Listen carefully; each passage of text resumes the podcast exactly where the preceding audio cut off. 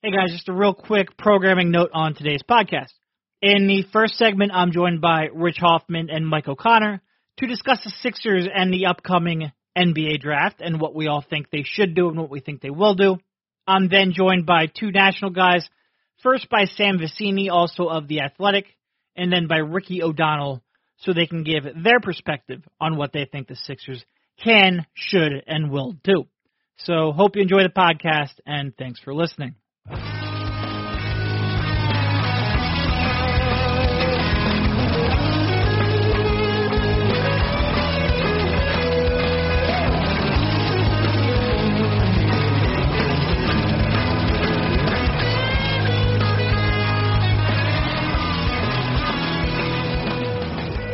right, welcome everybody. I am Derek. I'm joined by Mike and Rich here at the Sixers practice facility getting ready for Thursday's NBA draft. After this, we will have a couple of experts. I've, I've talked to Sam Vecenie and Ricky O'Donnell. We'll work to get a couple more in addition to that tack on to the end of this. But how you guys doing? Waiting for the draft, man. This is uh Not that you guys aren't experts. I mean some outside experts. Let me clarify that. I am certainly not an expert on this. This is where this is the first draft podcast we've done all year. Typically, we would be doing this in December. It really is a a, a different year in that regard. Yeah, it's kind of ridiculous how little time we've had. I mean, going from a playoff run to a new GM search to the draft, all in about eight days. Well, but even now, it feels like we could almost focus our attention somewhere else better. You've got to, Kawhi trade talks. You've got a GM search. You've still got free agency in, you know, fucking 12 days, excuse my language, 12 days from now. It still feels like this might be the, the, the least important thing of everything the Sixers have on their plate. Why'd you say excuse my language? Because we're in the practice facility. I don't know. I, in all honesty, I try to limit cursing as much as I can. You'll do a good job. No, I, I, I drop f bombs way too frequently, and and I, I would honestly like to cut back on that, but I have a ah. sailor's mouth. All right. Yeah, but it's. I mean, there's been so much going on, and I, it's even just to to show you guys what we've kind of been doing with our our stuff at the Athletic. We had a week, I think a week ago, we had planned all of our, uh, you know, all of our draft profiles, and then and then Burnergate happens, Yeah. and then once everything settles down, the Kawhi stuff happens. So it's just like there's been so much stuff that's kind of gotten in the way of this draft, which also is very important. Yeah, I mean, we, we, we had we had posts scheduled out, and I mean, schedules with us are pretty much worthless. We're not not the greatest at keeping to them, but we certainly had this stuff scheduled. I mean, Mike works for a fucking scouting. Oh, there we go again. Mike works for Sorry a scouting service, and even he's not been writing about the draft because there's just so much going on in Sixers land. But the draft is this week. We do have to talk about it, and like I said, we will talk to a couple of outside experts as well. Let's start off with the tenth pick because that is the most pressing. We'll start off with Mike. Who do you like there? Who do you hope they stay away from? And and then we'll add a, a third question onto that. Who do you think they will end up drafting? Okay. Um, I think if you're the Sixers, it has to be a three-person race. Um, I think you're looking at Kevin Knox, Lonnie Walker, and Mikal Bridges. I just think those are the three guys who you look at in that range and fill a clear need, all three of them, and definitely make the team better in one way or another.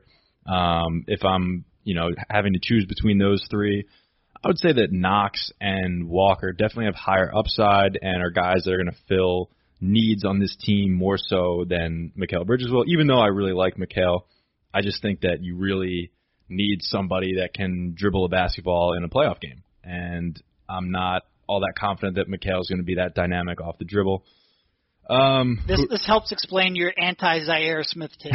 yeah, it it definitely contributes to it. Um, but yeah, in terms of who I hope they stay away from, I think that you know in that range, guys who I don't think they should take are like Shai Gilgeous-Alexander. I don't think that he really fits in in the Sixers system.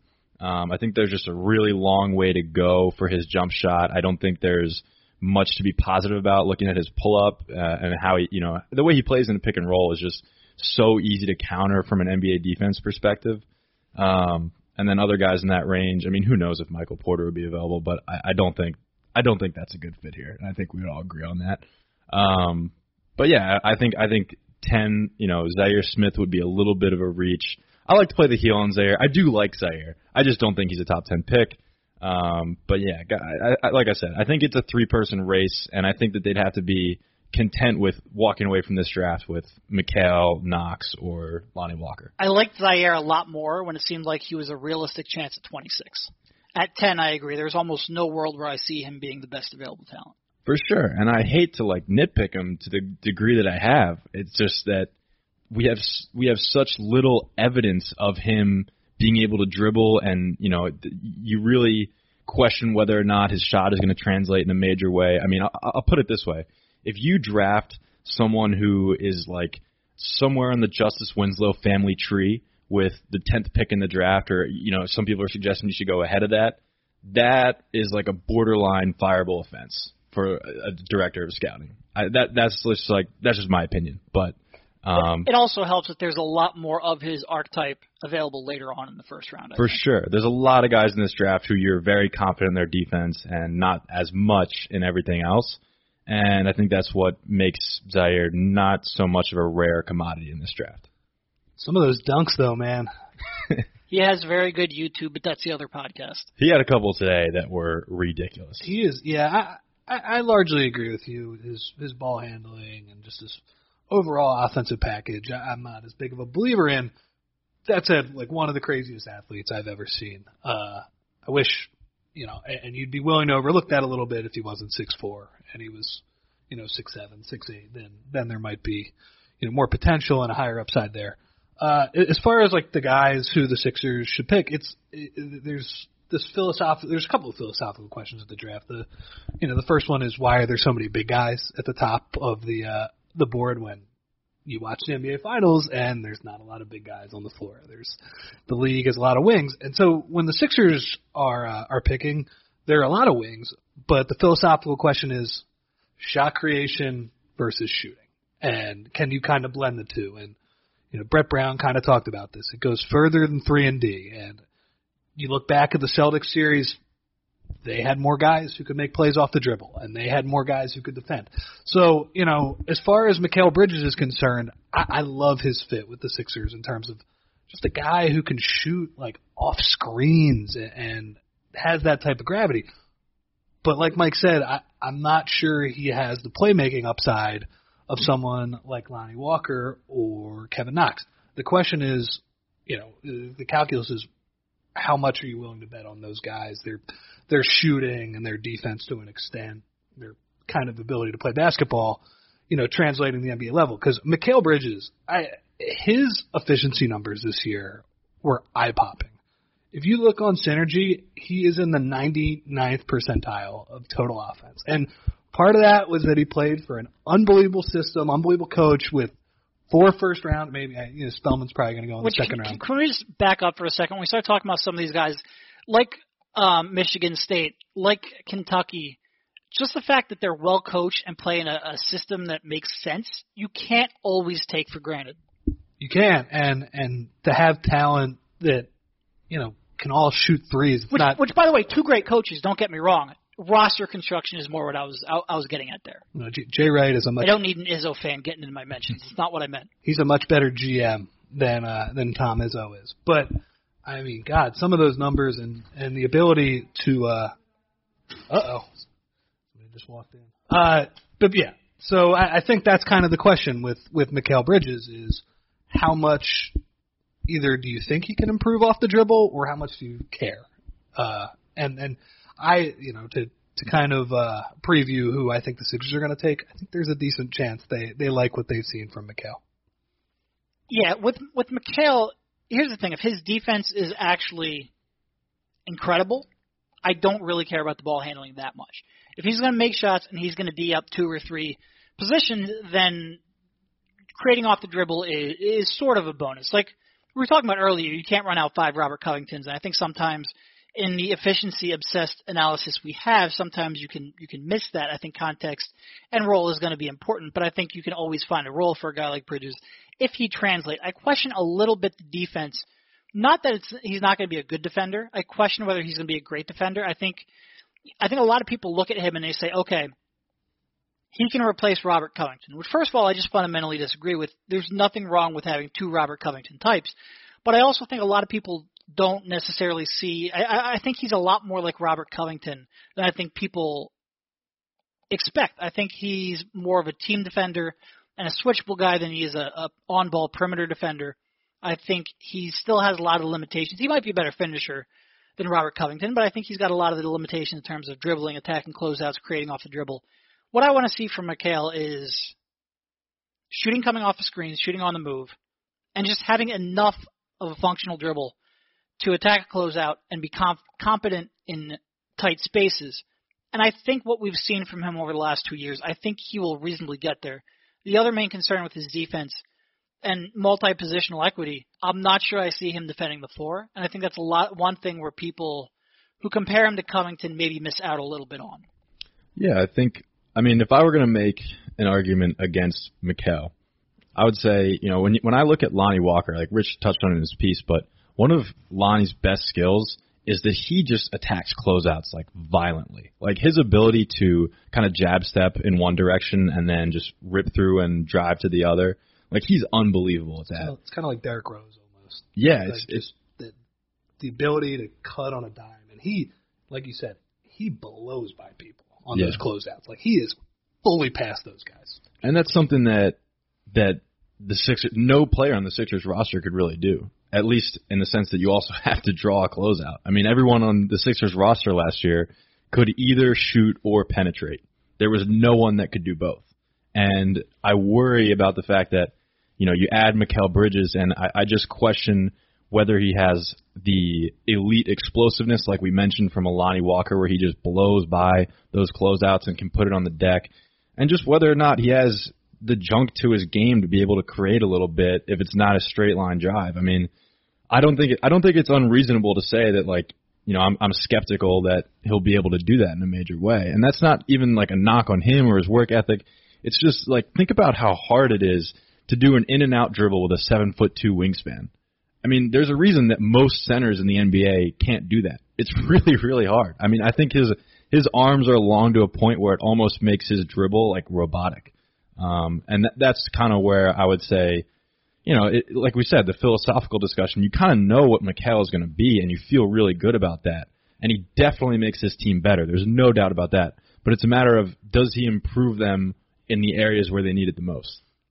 All right, so I'm sorry. Go ahead. And like to, to be clear, Lonnie's handle is not a plus by Right. any means, uh, but you do see more of an upside there, and you do see a little more shake, a little more wiggle than than Mikal. I uh, I do think Mikal is going to be able to attack closeouts in in terms of straight line drives, but in terms of like creating for himself, I, I think there there's definitely a ceiling there. All right, so rank these four guys for me as fits for the Sixers and who you'd want to draft if you're running the Sixers. Lonnie Walker, Kevin Knox, Mikal Bridges, Mi- Miles Bridges. So so for me, it would go, um, it would go, Mikal. Uh, I'll say Kevin, uh, Lonnie, and then Miles. I would go Lonnie, Kevin Knox, Mikal, Miles. Interesting. I think I would probably go Kevin, Lonnie, Mikal, Miles. But I think there's a lot of I'm not 100% firm on that. Like I like various aspects of especially this first I think Miles is kind of in a tier back you know by himself. I think the other three guys are arguments that could be made and quite frankly I could be swayed. I think they each bring something interesting. I would consider Lonnie over Kevin just because I think they need his skill set a little bit more. A, a, a lot more to be honest. Um, and I would consider Mikal because, quite frankly, he might be the safest of those three. So I think there's real arguments to be made.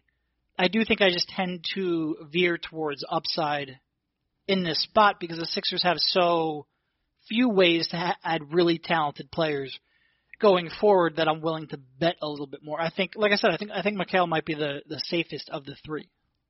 I think he's the safest, but doesn't that kind of presents um, like a philosophical question? Um, like, I think it's pretty likely that at ten they have a choice between Mikal and one of Lonnie or Kevin Knox, and I could just so easily see either Lonnie or Kevin Knox having you know not only higher upside, but ended up turning out a better product than Mikal, and then you look back on that pick and say they played it too safe.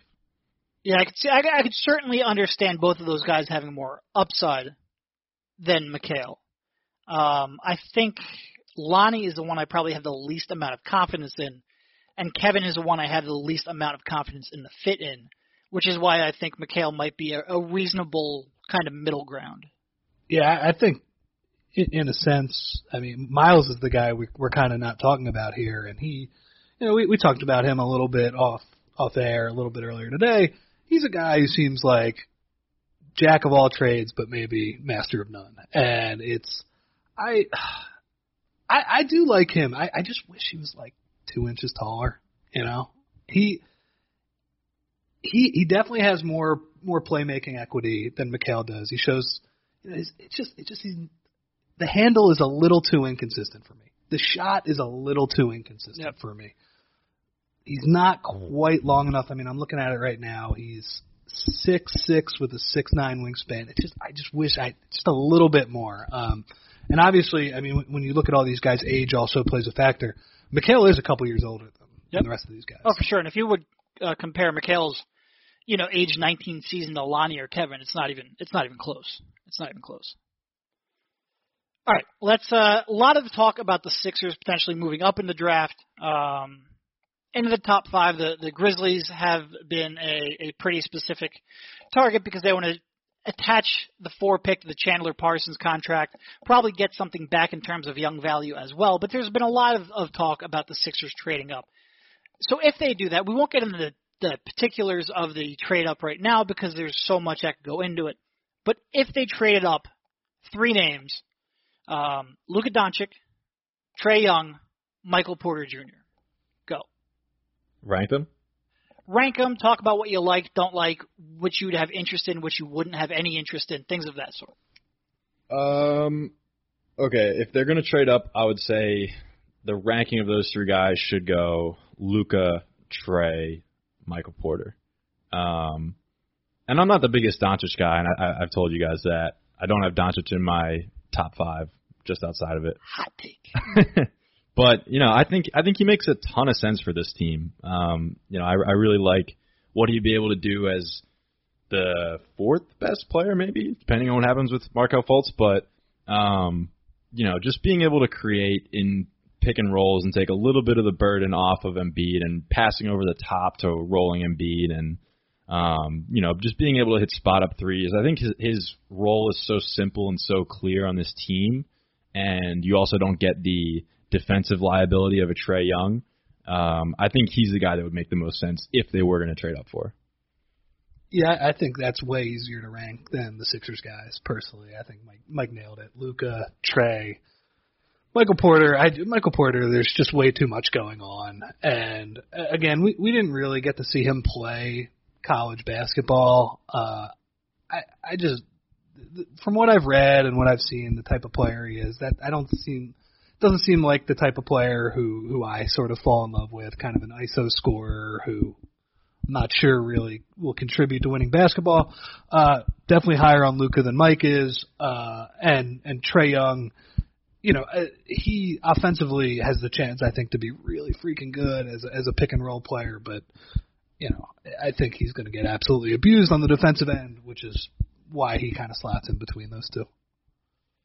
Yeah, I I'm certainly a hell of a lot higher than on Luka than Mike. Uh, I still I've been debating one and two all year. I don't particularly trust DeAndre Ayton, but I also can't deny his talent.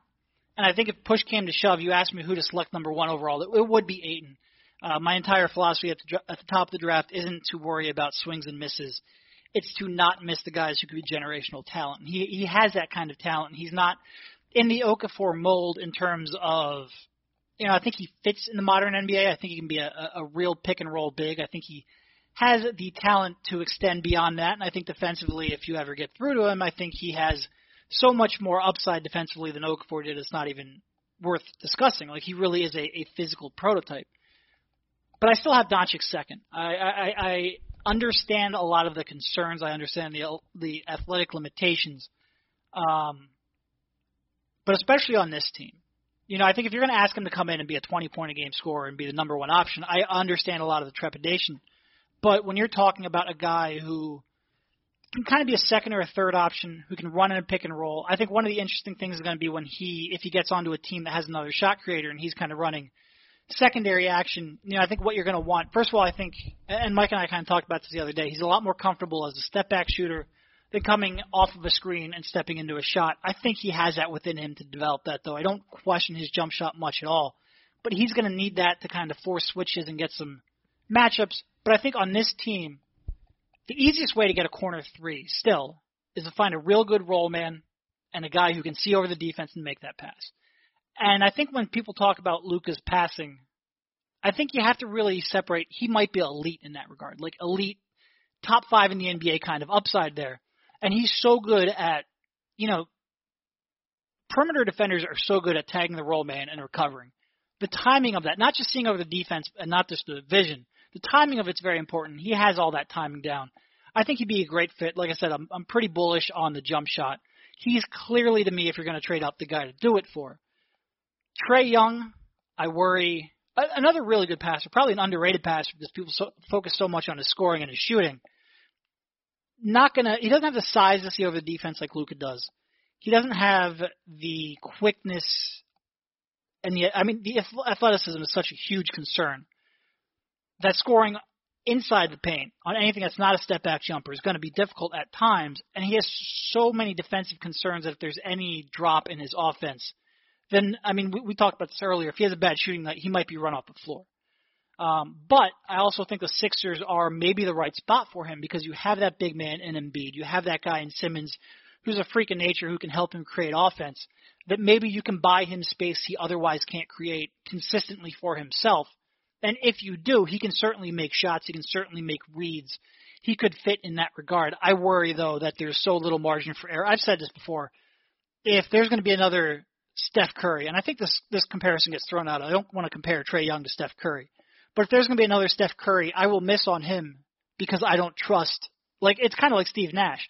99% of the Steve Nash that come in the league don't work out. There's you're going to have to find that one special guy. Banking on one of those guys being special, it's just very tough for me. And Porter, I'm I'm pretty far out on. It's funny, like none of us talked about Porter at all. Like he's just he's not even in the the conversation. Here's the thing with Porter he has so many bad habits, and like his defense was non-existent at times. For a guy with his athleticism, it shouldn't be. Like you look at him and you say, "Oh, he could switch three and four. It's more like I don't think he's going to defend either the three and four than he could defend both. You look at his shot selection, his real no field creating for others. A lot of the habits that he could get away with at the AAU circuit in high school, he's not going to be able to get away with he really needed to come into Missouri and kind of show that he could play a more structured system. And clearly, I mean, that wasn't the case. So I think there's a lot of variability. Like, if you want to make an argument that he could be an all-star down the line, I'm not going to tell you you're crazy. I think it's within the realm of, of possible outcomes. But if you're going to tell me that he's not going to be a quote unquote winning player, and I hate that's kind of like a hot take phrase, but if he's not really going to, if you're going to tell me he's not going to contribute to winning, I could buy that too. Then you throw in the back injury, and you know, back injuries never recur later in a career. He he's just to me he's he's if the Sixers were in a different spot where maybe they didn't have a star yet, they didn't have a superstar, they needed someone to build around. Maybe you could convince me to take a, a gamble on him, but where they are, I just I I would stay away personally. Yeah. Mike. Yeah, I'm completely with that. I mean, I, I don't see where he would fit in on the Sixers really. Um, I mean, my hope for him as a prospect, like I think I think his most realistic upside name is like a Rashard Lewis, stretch four. I mean, right. just do that do that kind of thing. But you know, I mean, I, I worry like at, I didn't see him compete on the glass enough to even really buy that though. I didn't see him give a shit about anything enough to bu- really buy that. I mean, like if you if you haven't watched like a full game of Michael Porter yet, go on YouTube and and look up Michael Porter's state championship game in high school you are watching him compete for the state championship for his high school team, and he just gives no shits on defense. It is unbelievable. Like he does not move. Um, and again, there are some players who are so good in high school they have these bad habits they can overcome it. A lot of what we're saying right now, we said about Jayson Tatum at various points. But Tatum is an edge case in terms of how smart he is, on how hard he worked, And quite frankly, he played defense at a much higher level than Michael Porter did in high school. So you can transform. It's not even really the ISO scoring that bothers me as much. It's that I just don't see him compete frequently enough. Right, and it it boils down to kind of like a self awareness thing. Like when when you look at him coming back to Missouri, like that was a team that that had a pecking order and that had been successful throughout the year. And he comes back for the last two games and he's like, I'm gonna make this the Michael Porter show, and like I'm saving the team. I'm back just in time. And it's just like I, I really question if he has the self awareness to fit into a system like that and really care about you know the things that you have to care about when you're not a top three player in the league and you can't like coast on any given possession. Yeah, he he he he he concerns me. Um, and that's not even talking about the back, which you you can't ignore. Um, I am willing, and this contradicts what I said at the top with Ayton. I'm willing if he turns out to be a star, so be it. You know, I think I, think the Rashard Lewis comp is is pretty good. You know, I think if he was going to fit a role on his team, it would be the Dario Saric kind of role. Um, and quite frankly, I just I I trust and Dario doesn't have half the talent of him. I trust Dario more. Yeah, for sure. And a lot of what makes Dario work on this team is his effort, his IQ, like that kind of thing. And you're just getting none of that with Porter. Dario Dario's been thrown into a lot of trades, recent, trade scenarios recently. Whether it's the Kawhi Leonard one, or maybe it's the trade up with the Grizzly yeah. scenario. And while I understand, like he's not as talented as Embiid, and Simmons. I, I kind of feel dirty when I see that because it's like he he's done everything right for the Sixers. Yeah, and I mean, look, a lot of times you want to trade for a Kawhi Leonard, you have to give up something of value. Like even a d- distressed property like Kawhi, who's coming off an injury and essentially forcing his way out. Like you're going to have to give up something. I'll, I'll see a lot of fans talking about like Markelle, like oh, he's going to prove the haters wrong. Like, no, saying you'll trade him for Kawhi Leonard or that you'll trade Dario for Kawhi Leonard doesn't make you a Dario hater. Like you, you, you have to give up something of value for Kawhi. But when you're talking about, okay, so the, moving up to four in the draft, brought up a lot. You know, I don't think it's going to be just, first of all, I mean, you're going to have to eat that Chandler Parsons contract, it looks like. But also, I think it's going to end up taking more than just that. I think you're going to have to throw in a, a young player of value, whether that's a Covington, who's not really young, but is certainly value, and, and Memphis, you know, kind of fancies himself still a playoff contender or a, a, a guy like Dario. Yeah, I, I certainly. I mean, Luka would be the guy who I would trade up. You know, that that would be the guy who I'd trade up to four to get. But I mean, you, you didn't even mention what what are they doing with Fultz? Is you know is whether or not he's proving the haters wrong? Are you just are you just trying to have Luka be insurance for him? Well, I, I, don't know. I mean, look, it's a sunk cost. You can't look at it this way. But at that point, you'd end up trading, you know, last year's three pick, this year's ten pick, and next year's potential top five pick for one player. Like that's a that's a Von Hayes situation here in different sport, but you better be damn sure Luke is going to be not good but great. Yeah, yeah. you better be sure Fultz is done. Is done, yeah. right? Because uh, not to say you you can't. I mean, you can't have enough playmakers, but if you had if you were sure Markelle Fultz is going to be the guy we saw at Washington, then that trade isn't as necessary. Right. Okay, so here, here's a question because I know you're not. You, you just said Luke is not in your top five. If they got the fourth pick, who do you take? Um, let's assume Ayton's off the, the board. Three? That, that's a great question. I have no idea. So let's say Ayton, Jaren Jackson, and Bagley, Bagley. are off the board. I, I think the latest intel is Bagley going two to the Kings, which makes such perfect sense in my mind. Am I am I the Grizzlies or am I the Sixers here? You're, you are the Sixers who traded up the four. Uh, yeah, I would go with Luka. I think he makes the most sense theoretically on the Sixers. Um, and that's like you know I. It's hard to take like Bamba. Yeah. Sixers, yeah. Yeah, and it's also that you know part of the reason that I don't have Luka in my top five is that I don't imagine him on a team like the Sixers. Like if Luka goes to the Kings at number two, that's a terrible situation. He he's the the really the primary There's initiator. The reason they're not giving him their medical information. Yeah, exactly. Yeah. So I mean uh, that's that's I think what's left out about Luka, and, and we talked about like the whole efficiency thing earlier on, but like if you're like a blank slate lottery team, like if you're the Hawks at number three and you have nothing, is Luka Doncic really the best pick there when you're pretty pretty confident that he can't be the best player on like a really good team, and that you know it's more likely that he's like a great second or third player.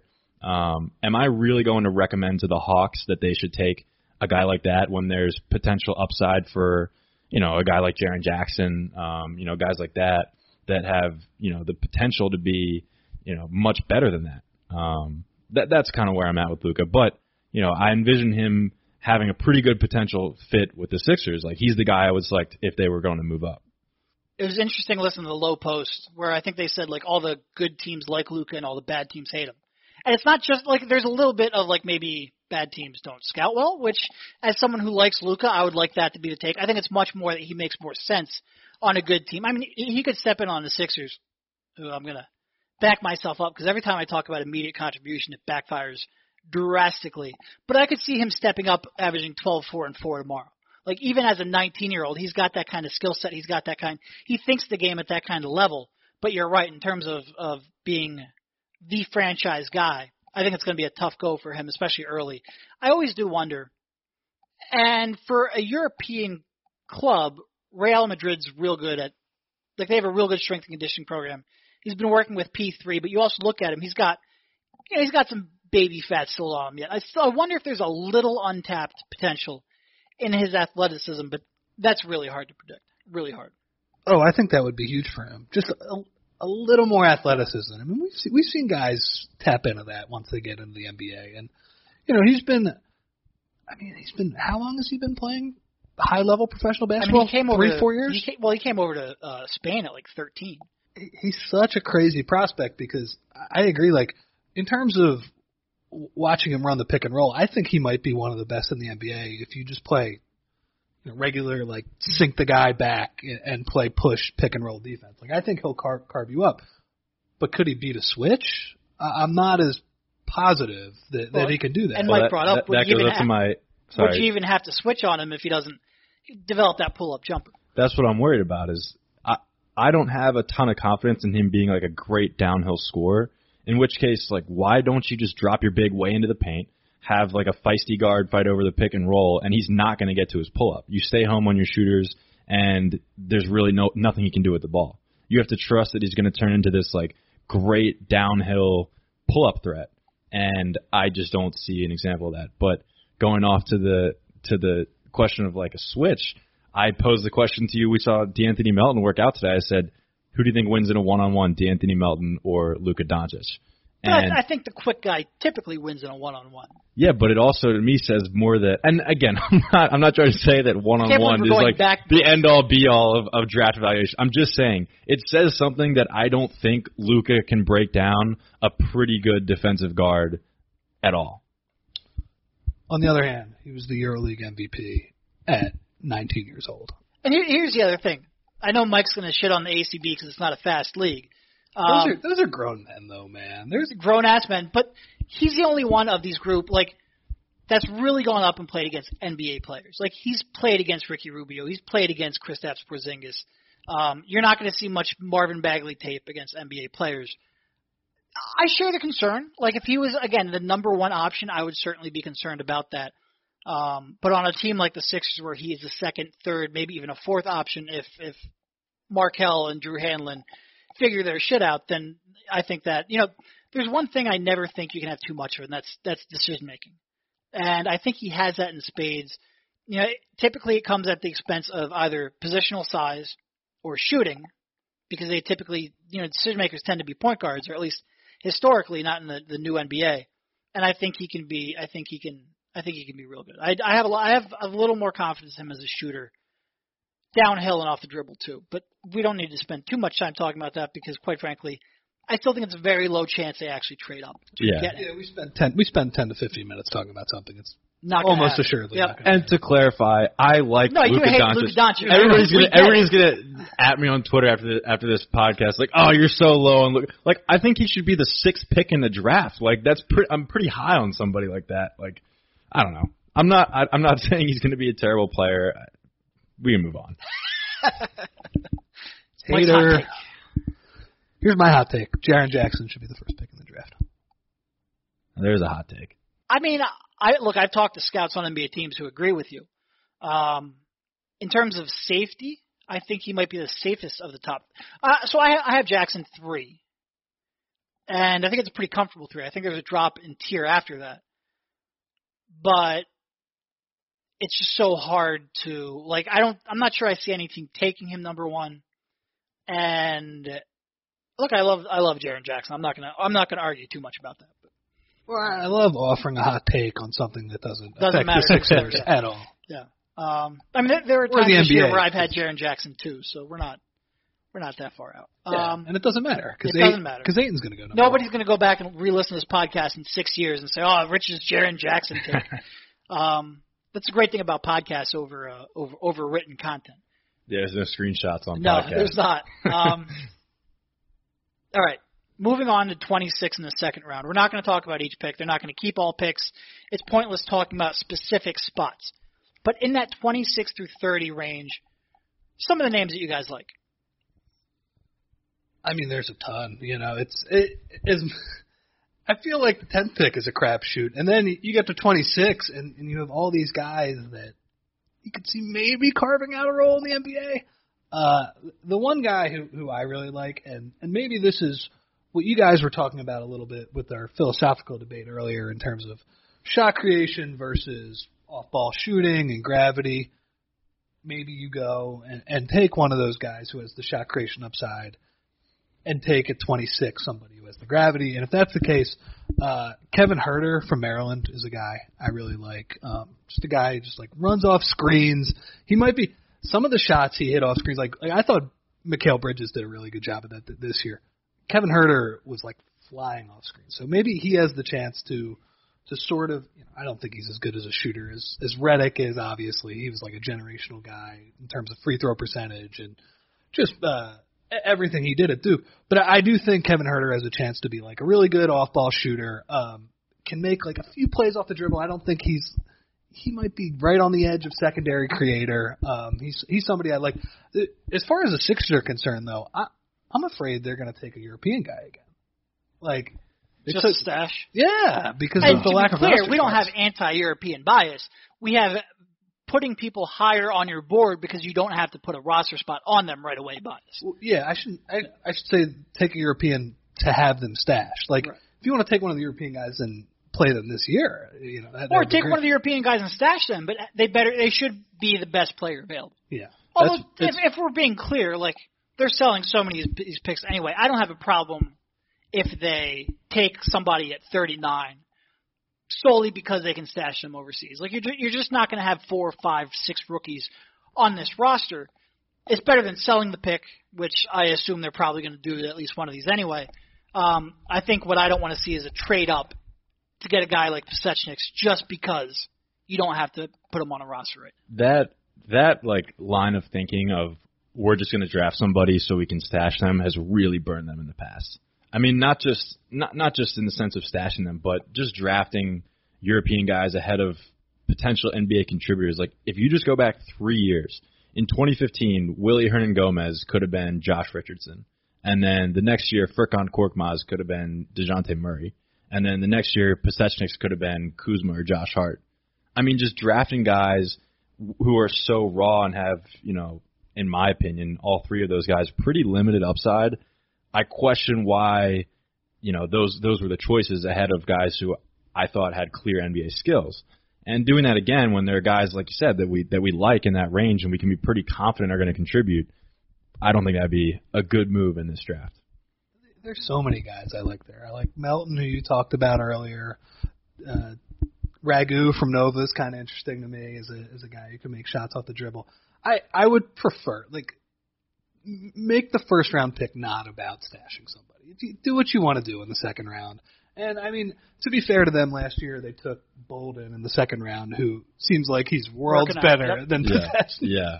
it's just weird how that works out. Uh, but yeah, the uh, you know, and th- there are other guys in the second round I like too. But you know, it, they've talked about how it's not 2015, 2014 anymore, where KJ McDaniels and Jeremy Grant can sign a contract and then just get a ton of playing time. I understand that, but like, I don't know, at the end of the first round, there's still value to be had there. Yeah. And this draft, while maybe not like it doesn't have the top end talent, you know, we're talking about Luka as a guy who might need to be on a good team.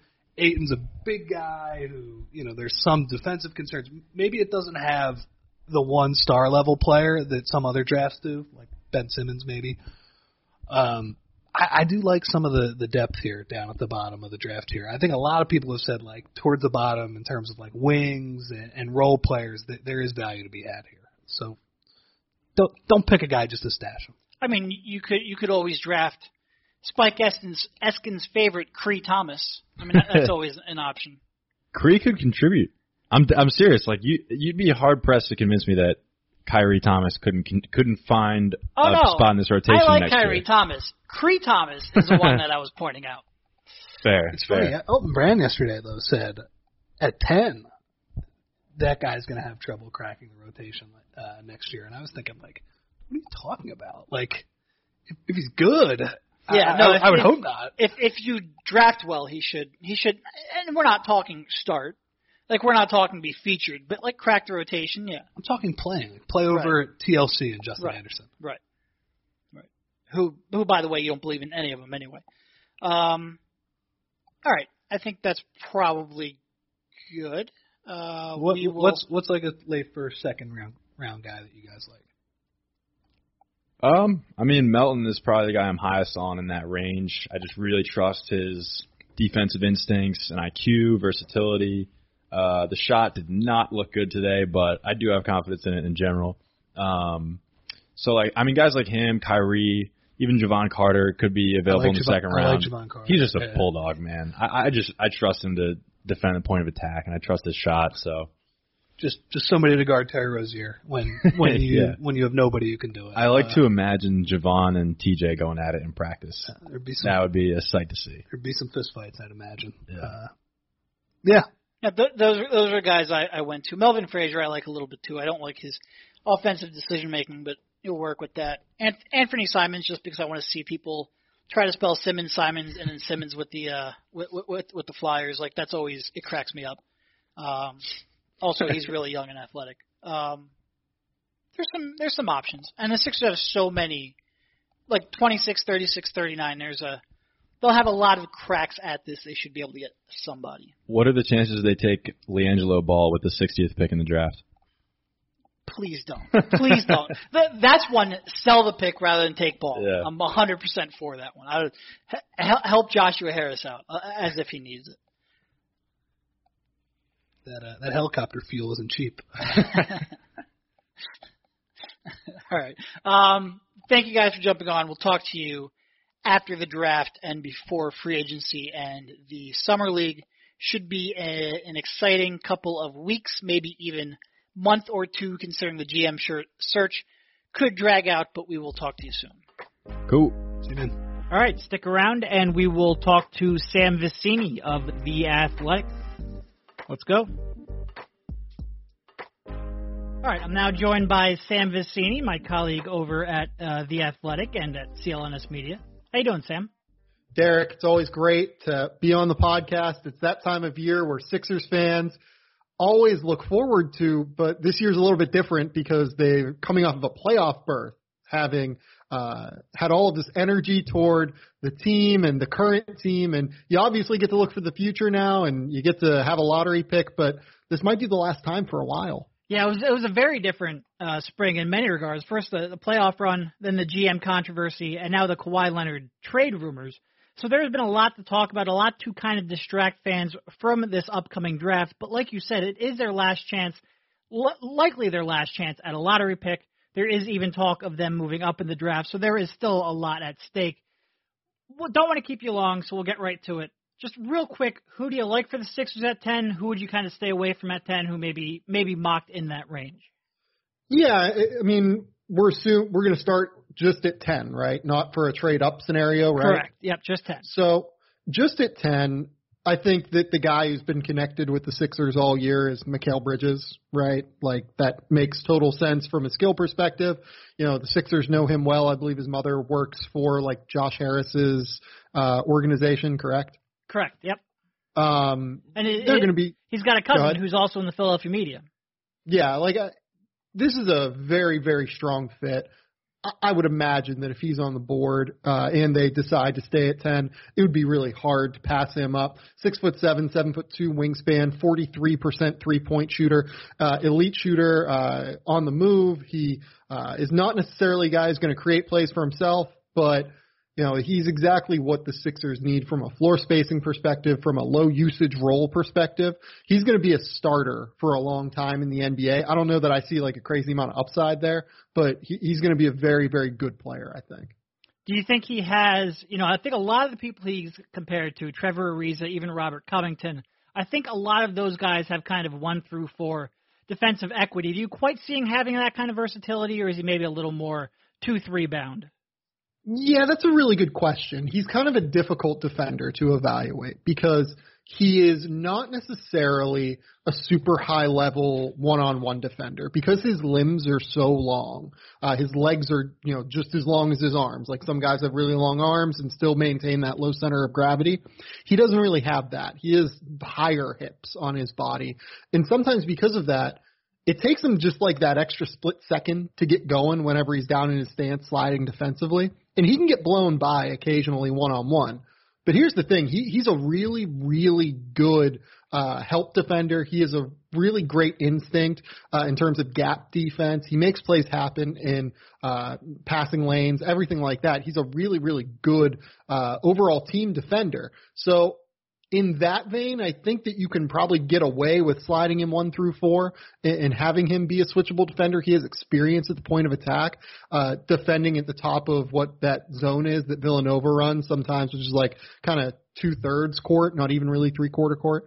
So I, I really like that idea of him as well. It's a great fit for what Philadelphia would be looking for. Yeah, I see a lot of people who want to replace Robert Covington with with Mm. Bridges, and I don't view that at all. I think if you can have as many wing three and D switchable defenders, you you keep as many as you can. But I do think he has a lot of the weaknesses, and that Covington's not maybe the you know, I think a lot of people want to replace Covington with someone they view as maybe a better point of attack defender. And I'm not sure. I, I think Bridges actually has a lot of the same strengths and weaknesses that Covington has in that regard.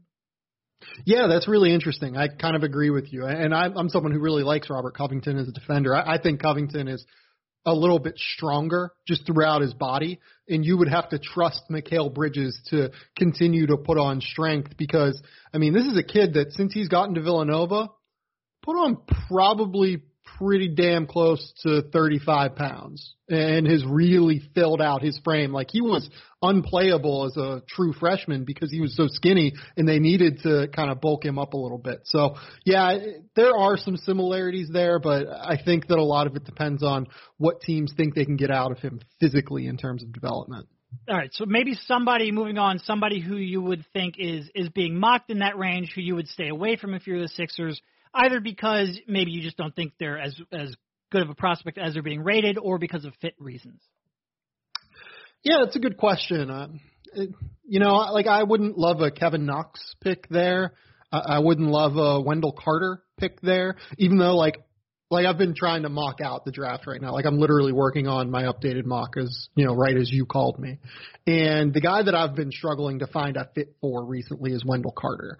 Um, I don't think there's like a I think there's a non-zero chance that he ends up being there at 10 and just given the Sixers situation with Joel Embiid's injury history with what their contract situation looks like with Amir Johnson and Richaun Holmes is going to get expensive if they want to keep him uh you know going forward here soon Wendell Carter might be a pretty good insurance policy, but if I'm the Sixers, I would probably be trying to get a little bit more versatile, trying to, uh, you know, fill out the rest of that starting roster.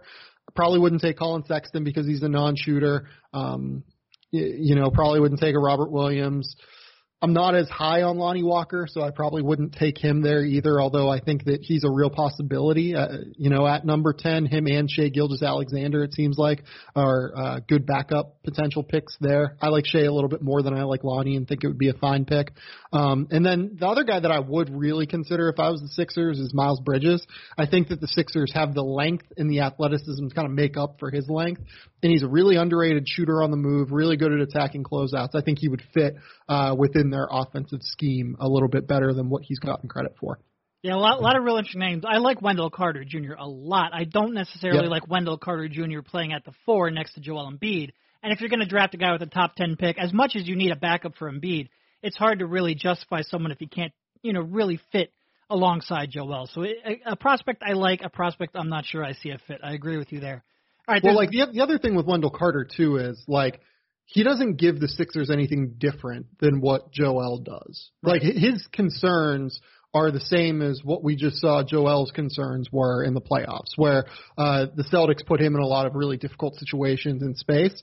Wendell Carter is going to have those same limitations. So if I was the Sixers, I'd be looking for a more mobile center to be able to give teams different looks whenever Joel struggles there. Yeah, for sure. And he's he's going to come in and run into a lot of the problems of good prospect, really good all around game, but it's so easy to get a uh, you know an undervalued center because of the glut that are in the NBA. It, he he's a guy who could fall yep. on draft night, even if I like you, I like him quite a bit. All right, there's been a lot of talk of the Sixers moving up, either in terms of into the top five. There's been a lot of rumors about the Memphis Grizzlies and their desire to move Chandler Parsons and dangling that four pick as well. So co- combining those two rumors, there's two names that get brought up a lot. Luka Doncic, who is falling in the, eyes of, of, of some at this time of year, and Michael Porter Jr., who is probably the biggest enigma at, at, in, in this draft. What are your thoughts on those two as fits with the Sixers? I love the idea of Luka Doncic uh, with Philadelphia for sure. He could share ball handling duties with Ben Simmons. Uh, I would be a little bit worried that they're both so dependent on. Well, Ben's not really so dependent on ball screens, but Luka particularly is pretty dependent on ball screens. Um, he is a really good shooter. Like I, you tweeted this yesterday that, uh, you know, people who something along the lines of like people who are worried about Luka Doncic as a shooter just like haven't really watched Luka Doncic play because uh you know I said shooting... it much more politically correct, much nicer than that. Yeah, I mean, like he's shooting, I think 31% from three this year. But if you watch him, it's because he takes a billion difficult shots. Also, he's he has a penchant for taking like half court shots too. He's taken 20 half court shots or beyond this year and missed all of them. So like if you throw those out, he's at like 33.5%, 34% or something like that. So yeah, like it, it's people who are worried about him as a jump shooter just losing their minds, I think.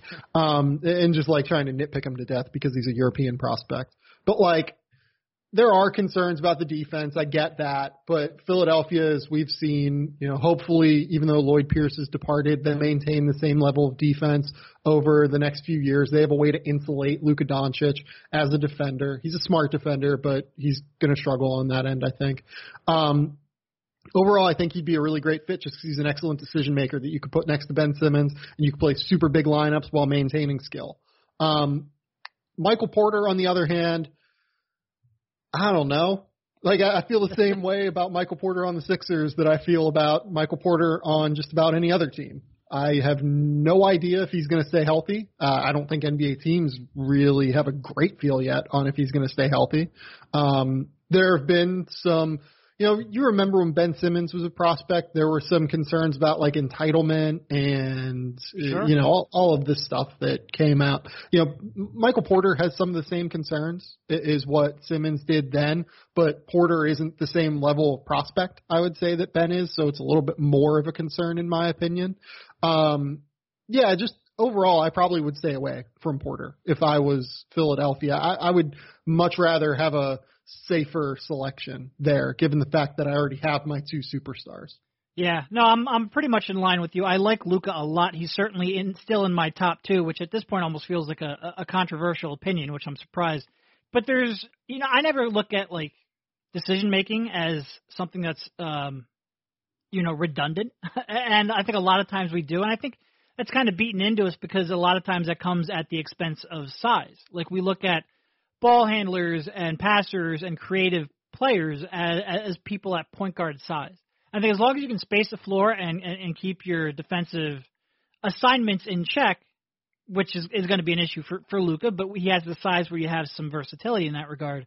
Uh, I, I I think he would be great, whether that's solely on the ball. I think the Sixers proved even with Ben Simmons, you need someone who can who can really operate off of a a pick and roll, uh, off a middle pick and roll, and he can certainly do that uh, and a guy who can shoot and spread the floor, and I have a lot of confidence there.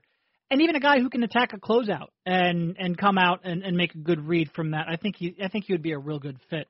Um, just out of curiosity, would you have him rated higher or lower than Markelle Fultz just out of what you saw at Washington? Oh God, I would probably take Luka Okay. over Fultz. It's, Um, it's real tough because you can't unsee that jump shot that Markelle had for the last couple of months. It's it's hard to really forget about everything that's happened since then. Um, No, they're uh, close uh, though. Yeah, like I, I do understand what you're saying that, you know, th- it's hard to not let the future inform the past, right?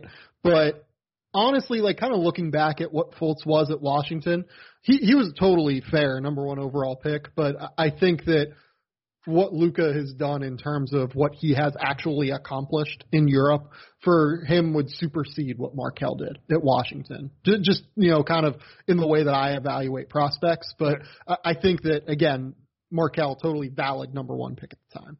Yeah, I think I think I think it's uh the Luka debate is really interesting, and it, it's taken a course that I wasn't expecting. You know, a month ago, I don't think any I, I didn't expect anybody to question whether he would be a top two pick, and now we're you know a lot of concerns about the athleticism, and I get a lot of them, but he's just he's I think I mean when you're six eight and you can pass out of a pick and roll like he can, I think I'm just a lot more willing to to bet on that. Like I'm uh, longer I've done this, the more I'm willing to bet on high IQ, quick decision making basketball players, and he fits that so perfectly to a T.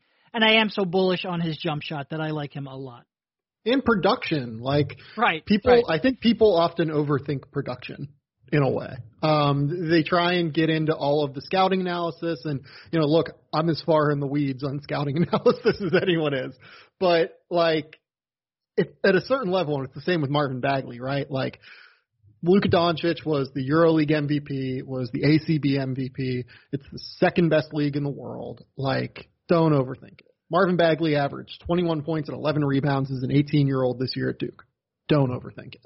Yeah, yeah, no, it's uh, and I, I think if people were a little more familiar with the ACB, I think that would be a more common common belief. All right, real quick before we let you go, people you would target either at 26 or in the second round who you think would be either good fits or a little bit undervalued. the thing that NBA executives have been kind of preaching throughout this process is that uh, basically from like 18 or so all the way to number 40, 42, something like that, you're going to get a similar level prospect, like may, maybe like a same tiered level prospect for the most part. Like, uh, sure, some guys are going to be higher on that tier than others, but it's it's a pretty flat talent curve in that range. Like the Sixers could end up easily with, uh, let's say Donte DiVincenzo at 26, uh, Khyri Thomas at 38, and uh, you know Kevin Hervey at 39. Those are all guys that are pretty similarly talented. Donte is maybe a step above. That's why he gets taken first. But like they have concerns, they have questions, they have all of the different avenues of their game with which uh, people have concerns about and people are happy about. So I like the idea of the Sixers having three picks in those range in that range. I would probably keep all three of those picks if I was the Sixers and I could. Uh, I, I really think that they're going to be able to get value uh, in depth uh, at those spots. The late picks, I, I mean, if if we're going deep into the weeds here, uh, man, like I like Devon Hall, six foot five kid, six foot eight wingspan, can shoot the heck out of it. Was Virginia's best player this year on the number one team in the country until the UMBC disaster. Sneaky guy that I really like is George King out of Colorado. I have him at number 60 on my board. Um, 24 years old, but he's six foot six, seven foot wingspan. He is already a grown ass man. Um, strong as hell, defends, shoots the ball at a 40% clip from distance. He'd be a good fit, I think, with what Philadelphia is kind of building. Um, if they're looking for a backup big man, I'll say this. I think that the internet has gone around the bend on Brandon McCoy. Um, and he's now an undervalued draft prospect. He was early in the season when he was averaging like 18 and 10, and people were like, "Oh my God, there's a freshman average 18, averaging 18 and 10 at UNLV." Uh, you know, people had him in the first round, and it was probably a little bit of an overstatement at that time. But now people are like questioning whether or not he's going to get drafted at all, and I think that that's a little bit crazy. He's seven foot one, seven two wingspan, works really hard on the glass, uh, has underrated athleticism and can actually like have potential eventually to step out and shoot it, even if he can't do that yet. And then the last guy I want to point out is a uh, Mike Levin special. Uh, I'm a big Alonzo Trier guy. I have him at number 48 on my board. I think he is like just a professional scorer already. He has great footwork. He needs to improve as a shooter off the catch. He gets a little hitchy there. He's a lot more comfortable taking one dribble, stopping and pulling up. But I just love what he brings. I love his mentality. Uh, I love that he has a little bit of edge to him, a little bit of cockiness, but he's also incredibly intelligent and very aware of what he is. Um, he is someone that can quote you his true shooting percentage off the top of his heart. Uh, he is someone who kind of pays attention to what the narrative is around him. Why wouldn't he after his time at Arizona? So very, very interesting player in my opinion. By listing Bridges and Donte, you certainly made a lot of friends here in the Philadelphia area listening to this podcast. Go check out his stuff. He released a, a new top 100 ranking. Sam, Sam Vecenie of The Athletic. Thank you again, friend. Anytime, Derek. All right, thanks, Sam, for coming on, and we will now end the show with Ricky O'Donnell of SB Nation.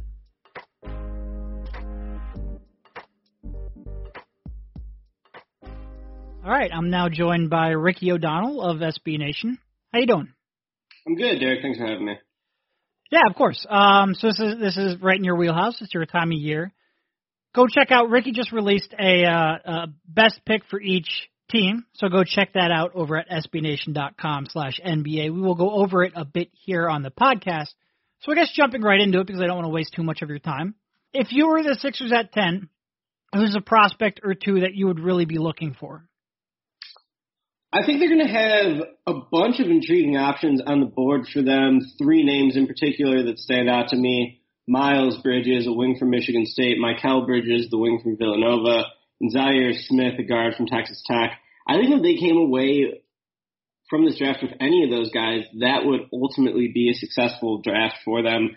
Uh, I think Miles Bridges might be my favorite, even though he doesn't have as much hype uh, coming into this draft as it felt like he had a year ago. He made sort of a strange deci- decision to return for a sophomore year at Michigan State, which everyone knows about. He didn't really help or hurt his stock, but I do think his game just translates to the modern era of the league really well. He's six foot six. He's able to switch screens defensively, elite athlete, can shoot a little bit, can pass a little bit, can handle a little bit. Not like great in any of those skills, but I think he's got like a baseline competency in all of them in addition to being like one of this draft's most explosive athletes. So I think like his positional fit with Philly being able to run in transition with Ben Simmons would be really interesting. Also, if Philly wants to go small and slide him up to the four during the times when Embiid's taking a rest, uh, I think that would be pretty good. But he also has, you know, enough shooting and ball handling and passing, I think, to play the three. Uh, so Miles Bridges, if he's on the board, he'd be a good pick for Philly, I think. Mikal Bridges, I'm sure is getting a lot of hype locally as a Philly kid who went to Villanova, won two national championships there. Probably one of the best shooters in this draft. I mean, it's hard to really knock his shooting ability. Villanova ran him off a lot of the same sets you'll see guys like Ray Allen or even Rip Hamilton uh, used to run back in the day. Really just a pure shooter. Hit about 44% of his threes this year at Villanova. Also in the 80s as a free throw shooter he's a good defender. I don't know if he's quite an elite defender. He does have a skinny frame. He's about 210 pounds. I think he was the second lightest player at the draft combine besides for Trae Young. Really, Mikal Bridges is going to stay in his lane. He's just going to be a catch and shoot threat on the outside, and he's going to be a pretty good, versatile defensive player who I think is probably his best hounding opposing guards more so than like switching on to big man. I'm not sure if he quite has the strength for that. The problem is he really struggles to put the ball on the floor and make plays for others. Uh, maybe that's not as much of a concern for the Sixers because they do have two high usage offensive forces in Embiid and Simmons. And really, if Markelle Fultz can achieve uh, the potential that he showed at the college level, I think at that point Mikal would be really good because then you sort of have that other ball handler, playmaker who can break down the defense, and Mikal can sort of just space the floor and uh, play the passing lanes defensively. So I do like Mikal I mean, if Fultz could, you know, live up to his talent level, if he figures out the jump shot again, I think Mikal would be a perfect fit. But who really knows what to make of Fultz at this point. Also love Zhaire Smith. I have a big feature dropping on Zhaire Smith on Tuesday at SBNation.com where I talked to his dad is an AAU coach. Talked to Zhaire for a while at combine. Uh, best athlete in the draft. He's a really unique player. He's six foot four, but he rebounded better than Jaren Jackson, blocked more shots than Marvin Bagley Jr. Just an elite athlete in every sense of the word. He explodes off the floor. He's a guard who plays like a big man, and that's a good thing in a sense because he's always around the rim. He's able to finish plays in the paint above the rim, both ends of the court. But he also has a pretty rudimentary skill level right now as a shooter and a ball handler. His shooting is apparently improving quickly, and I do tend to believe in his progress as a shooter because he was a good low volume shooter at Texas Tech. I think as he gains more confidence in the jump shot, he could end up being a really good player. Ball handling that might take more time to develop, uh, but he's someone who is not going to like demand to hold the ball. He's another guy who kind of stays within his lane, who flies all over the court defensively. Uh, I think any of those guys would be a good pick for the Sixers at ten. Yeah, they're interesting. I think I think Miles Bridges, if you just looked at the uh, looked at the stats, you might not see all that much improvement, but he really did play a lot more three this year, and I think that reassured some of his positional versatility. I think Mikal, I think everybody in this town pretty much knows what you're getting from him. Um, all right, so is there anyone at the uh, at the ten spot that is maybe projected in that range, but that you would kind of stay away from, whether or not that's because you think they're a little overrated or because they might not fit with the Sixers? Uh, I mean, I don't know. It's a, it's a tough decision. Like if Wendell Carter were to slip to ten, I think he's a really good player, but he probably doesn't fit what the Sixers have with Embiid and Simmons already in place. Uh, I don't know if Collin Sexton's getting any hype there, but you know he sort of he is projected to go in about that range. Knicks could take him at nine. Uh, I probably wouldn't want him for the Sixers because I would still bet on Fultz's sort of long term potential and Sexton in general, I think is a little rough as a passer and as a shooter. Uh, so you know, if he is on the board at ten, I think he could probably get some attention at that pick, but I'd probably pass. All right, so the Sixers have been rumored to potentially trade up. There was a report that they were interested in, in trying to get a top five pick. There's also a report that the Memphis Grizzlies are shopping their pick to clear off the Chandler Parsons contract. So I'm going to bring up three guys and want your thoughts on them. Uh, first of all is, is Luka Doncic who uh, seemed like a top surefire top two pick for much of the season. Some people have questioned that now. Michael Porter Jr. also and Trae Young.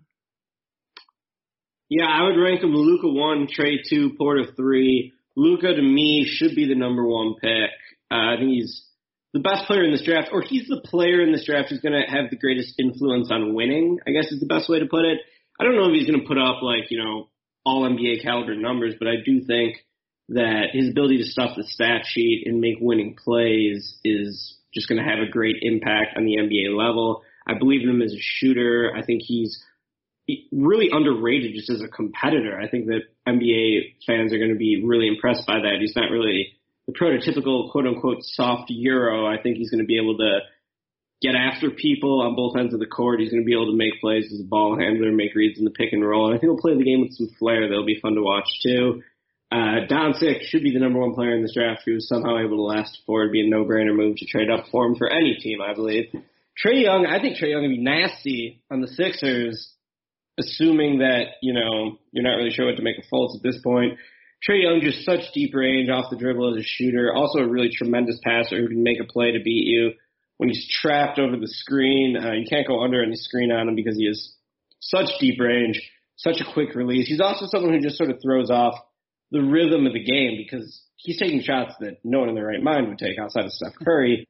But he has the propensity to make them. It sort of keeps the defense on their heels, and even his misses sort of serve to have a long term effect on the rest of the game. Uh, he is extremely small and uh, under athletic for the NBA point guard position, but you know, I compare him maybe to someone like Isaiah Thomas, the contemporary version of Isaiah Thomas, who was so great for the Celtics a couple of years ago. He's not quite that strong, but he is a better passer you wonder if he'll get exposed in the playoffs, since that tends to happen to small guards. But I believe in Trae Young. I think he's going to be a really great offensive player uh, and really make up for his defensive limitations with all the value he's providing on offense. As for Porter, I mean, just boom or bust, straight up. Like the injury concerns are horrifying. I think he has like 70 year old man injuries, even though he's like 20 years old. Uh, so I don't know what to make of that. I don't have his medicals. I'm not a doctor, so I don't really know what to say about that. But they certainly seem scary. And just from a skill set perspective, I watched him play quite a bit covering recruiting for SB Nation. That's when he was healthy. I thought he was the best player in the class, to be honest. When I watched him when he was healthy, but you lose a lot of the nuances of the game when you're watching EYBL, which is Nike's AAU circuit, or McDonald's All American practices, because he was never really asked to make plays defensively. Uh, he was a scorer through and through. He wasn't someone who was gonna like showcase great feel for the game, passing instinct. So uh, I do think there's some questions in Porter's skill set in addition to the injury concerns. And uh, to me, I mean, if you're going to trade up, I'd pass on him. I'd take the other two guys ahead of him. Yeah, he was he was one of the guys that because of maybe some of the habits you could get away with, like you said, in, in the Nike circuit, in AAU, um, in high school, I really wanted to see him play against tougher competition and in a more structured circuit. Not that Missouri was necessarily the best structure out there, but his injury to me was makes a real tough eval on him, real tough. All right, we don't have to certainly get too deep into the, the back half of the second round. I don't think too many people are listening here are going to care about 56 and 60, but guys in maybe that 26 through 39 range who you might think are a little undervalued and who you would target. Yeah, I really like Josh Okogie, a wing from Georgia Tech. Six four, seven foot wingspan, hit 38% of his threes both of his years at GT. Uh, I think that he's just sort of like a high motor defensive guy who can be a catch and shoot threat.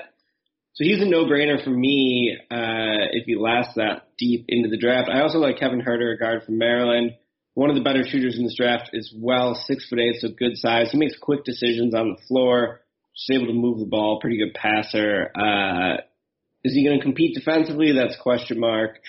But I do think as a catch and shoot guy, he can provide a good amount of value.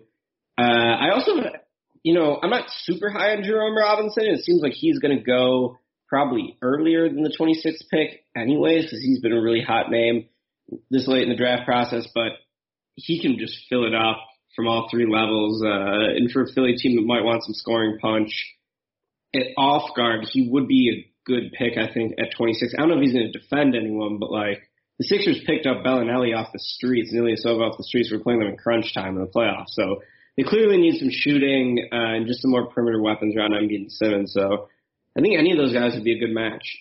All right. Well, I think that all sounds great. Thank you very much for your time. Check him out on Twitter SBN underscore Ricky and at SBNation.com. Thanks again. Thanks. You've been listening to the Sixers Beat right here on LibertyBallers.com and LibertyBroadcast.co.